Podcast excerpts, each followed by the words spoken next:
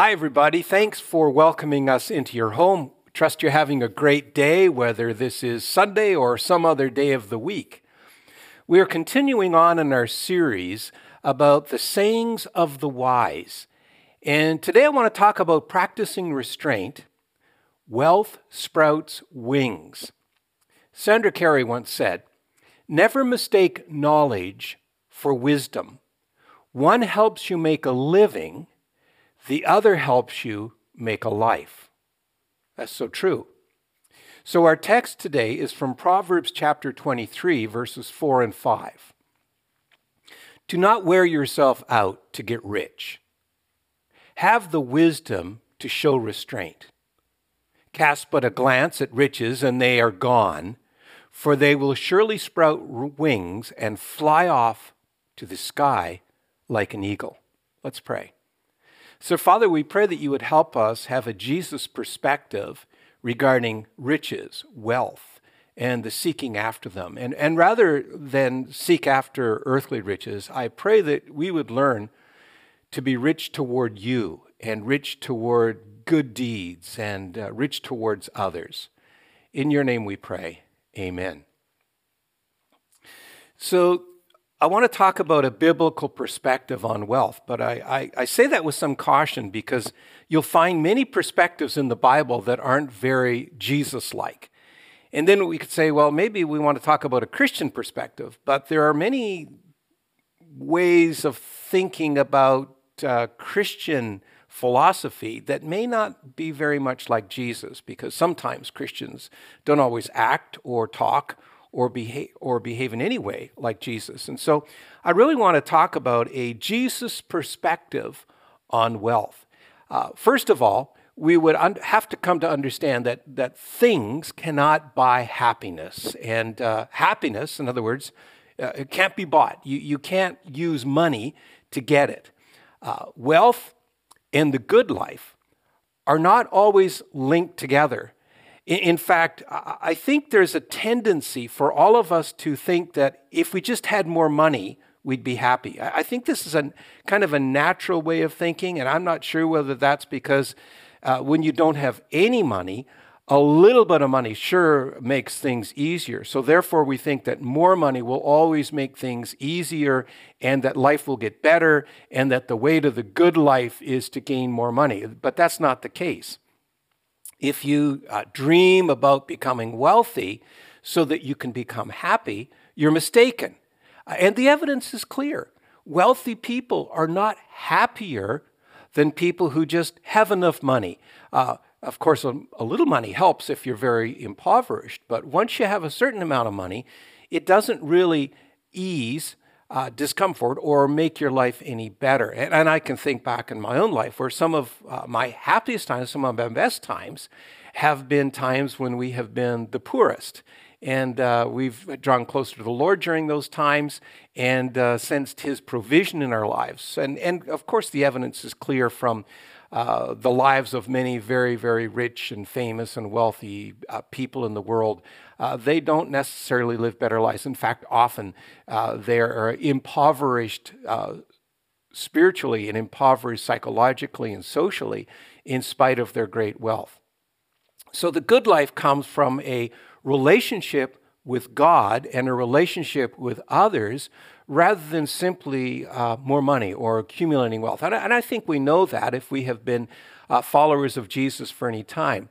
If, if you're sad, if, if you're feeling a little discouraged, the solution is not to go out and buy a lottery ticket.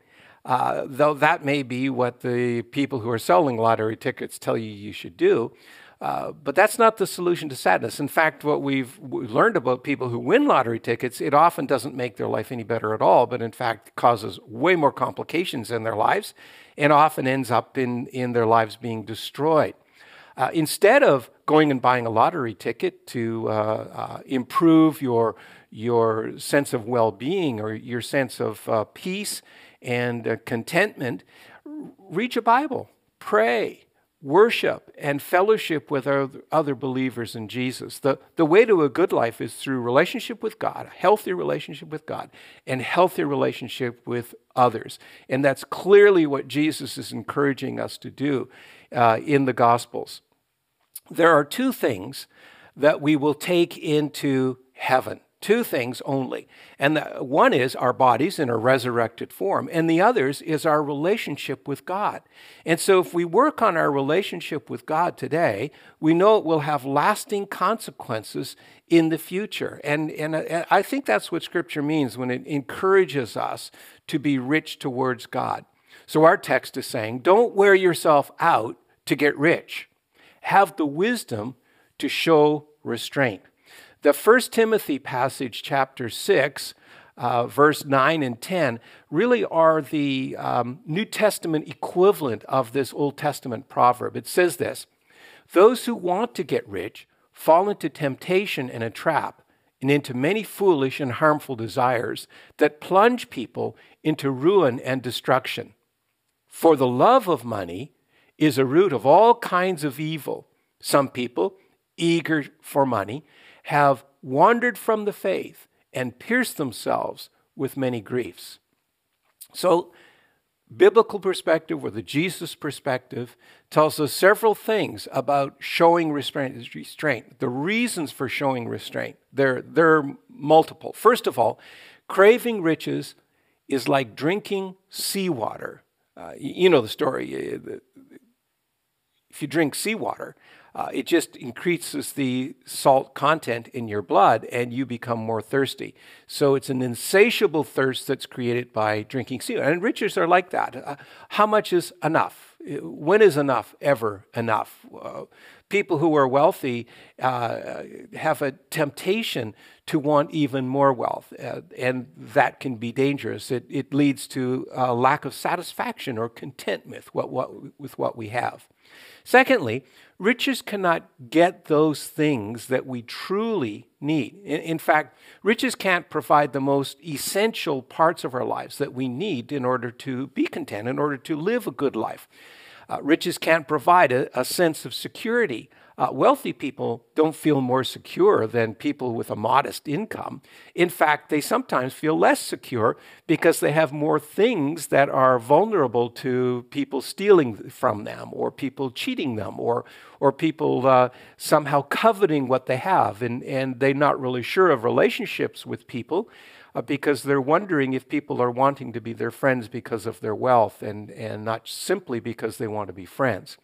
Of course, more wealth can't help us with our health. We know that both very wealthy people and poor people and moderate income people uh, suffer from the same kinds of illnesses. And so wealth can't help us in terms of our health we know that wealth can help us in terms of love and loving relationships. Remember the old Beatles song, Can't Buy Me Love. That is so true. Wealth can help us in our uh, relationships with our loved ones.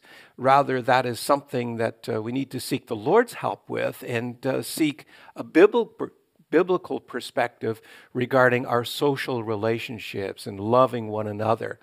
Notice as well that, that wealth won't help us in times of sorrow or grief. Uh, both the very wealthy and the moderately uh, moderate income people and the poor will suffer grief and sorrow in their lives, and money doesn't really help along those lines. Rather, our relationship with Jesus helps. The relationship with other solid uh, Bible believing Christians help us helps us during difficult times of when we are struggling uh, uh, generally speaking, uh, wealth doesn't help us with the human condition. Uh, in this world, we will have trouble. Uh, but fear not, Jesus says, because he has overcome the world. I love a quote by C.S. Lewis I have been running into for the last couple of weeks. It's this Human history is the long, terrible story of man trying to find something other than God which will make him happy isn't that true? Wow. It is so true. Craving riches can easily lead to selfishness as well. And, and sometimes, for, in order for someone to get rich, someone else has to get poor. Sometimes uh, wealth uh, causes others who are involved in relationships to suffer uh, in order for that person to become wealthy. And I know in business transactions that the Jesus way is to make sure that it's a win win situation, that in, in, a, in a relationship, uh, that we want others to win and not just us to win and others to become impoverished by our wealth. And sometimes wealth can make us sa- uh, selfish and not think about the other person, but only think about uh, our own grandizement, our own benefit. Uh, but rather, the biblical way or the Jesus way of thinking is to think in terms of loving others and being kind to others and being generous with others. Craving wealth can also lead to additional anxiety. Uh, everything we possess possesses a little bit of us. Uh, as, I've, as I've grown older, uh, we tend to accumulate more stuff around the house. You know, you, you, you buy stuff. And, and, and what I've discovered is that the more stuff we have, the more stuff needs to be maintained. We, we need more storage for the stuff that we have. Or, or every month we have to look after something because this has to be maintained. I know uh, I was really happy to buy a generator uh, for uh, our house and for camping and things like that until I discovered I have to start that every month. If you just let it sit month after month after month, it deteriorates and it won't start. And so I have to put on my calendar that uh, I have to start that thing every month in order to keep it going. And life is like that. The more we have, the more those things have us. And uh, that's, that's one of the dangers that, uh, that we often overlook when we strive for riches. We forget that the more we have, the more energy it will take to maintain what we have. Instead, Scripture tells us to be rich toward God. This is found in the parable of the rich fool in Luke chapter 12. You, perhaps you remember the story. A, a farmer had a wonderful crop, and he, after harvesting his crop, he said to himself, Wow, I've got it made. I'm going to build bigger barns to store all my stuff. Ah, I can sit back and relax, and I can just uh, eat, take life easy, drink, and be merry. And the scripture goes on to say, But God said to him, You fool, this very night your life will be demanded from you. Then who will get what you have prepared for yourself? This is how it will be Whoever strives for things themselves, but is not rich toward God. So if you just store up things for yourself and you're not rich towards God, you're like the rich fool. And I love that expression that Jesus is using here. Instead of endeavoring to be rich in material things, we should endeavor to be rich toward God. In other words, to have a rich relationship with Him. And I think this is the key to having a good life, to having a contented life, to having a successful life, is to be rich towards God. Also, at that First Timothy passage that I read, where it begins by talking about the love of money is a root of all evil, at the end of it, Jesus talks about um, counsel to the wealthy. And he says, make sure that the wealthy are not just wealthy, but they're rather rich in good deeds. And I like that expression as well. So not only do we need to be rich toward God in our relationship with Him, we need to be also rich in good deeds. In other words, generous with what we have for others. So practice restraint regarding wealth. I know it may look as if money is the solution to just about every problem, but it's not. Uh, the way towards having a better life is not to gain more money, but rather to be rich toward God and to be rich in good deeds. Uh, a little money can make life easier, of course. It can help us become rich toward God when we share what God has blessed us with.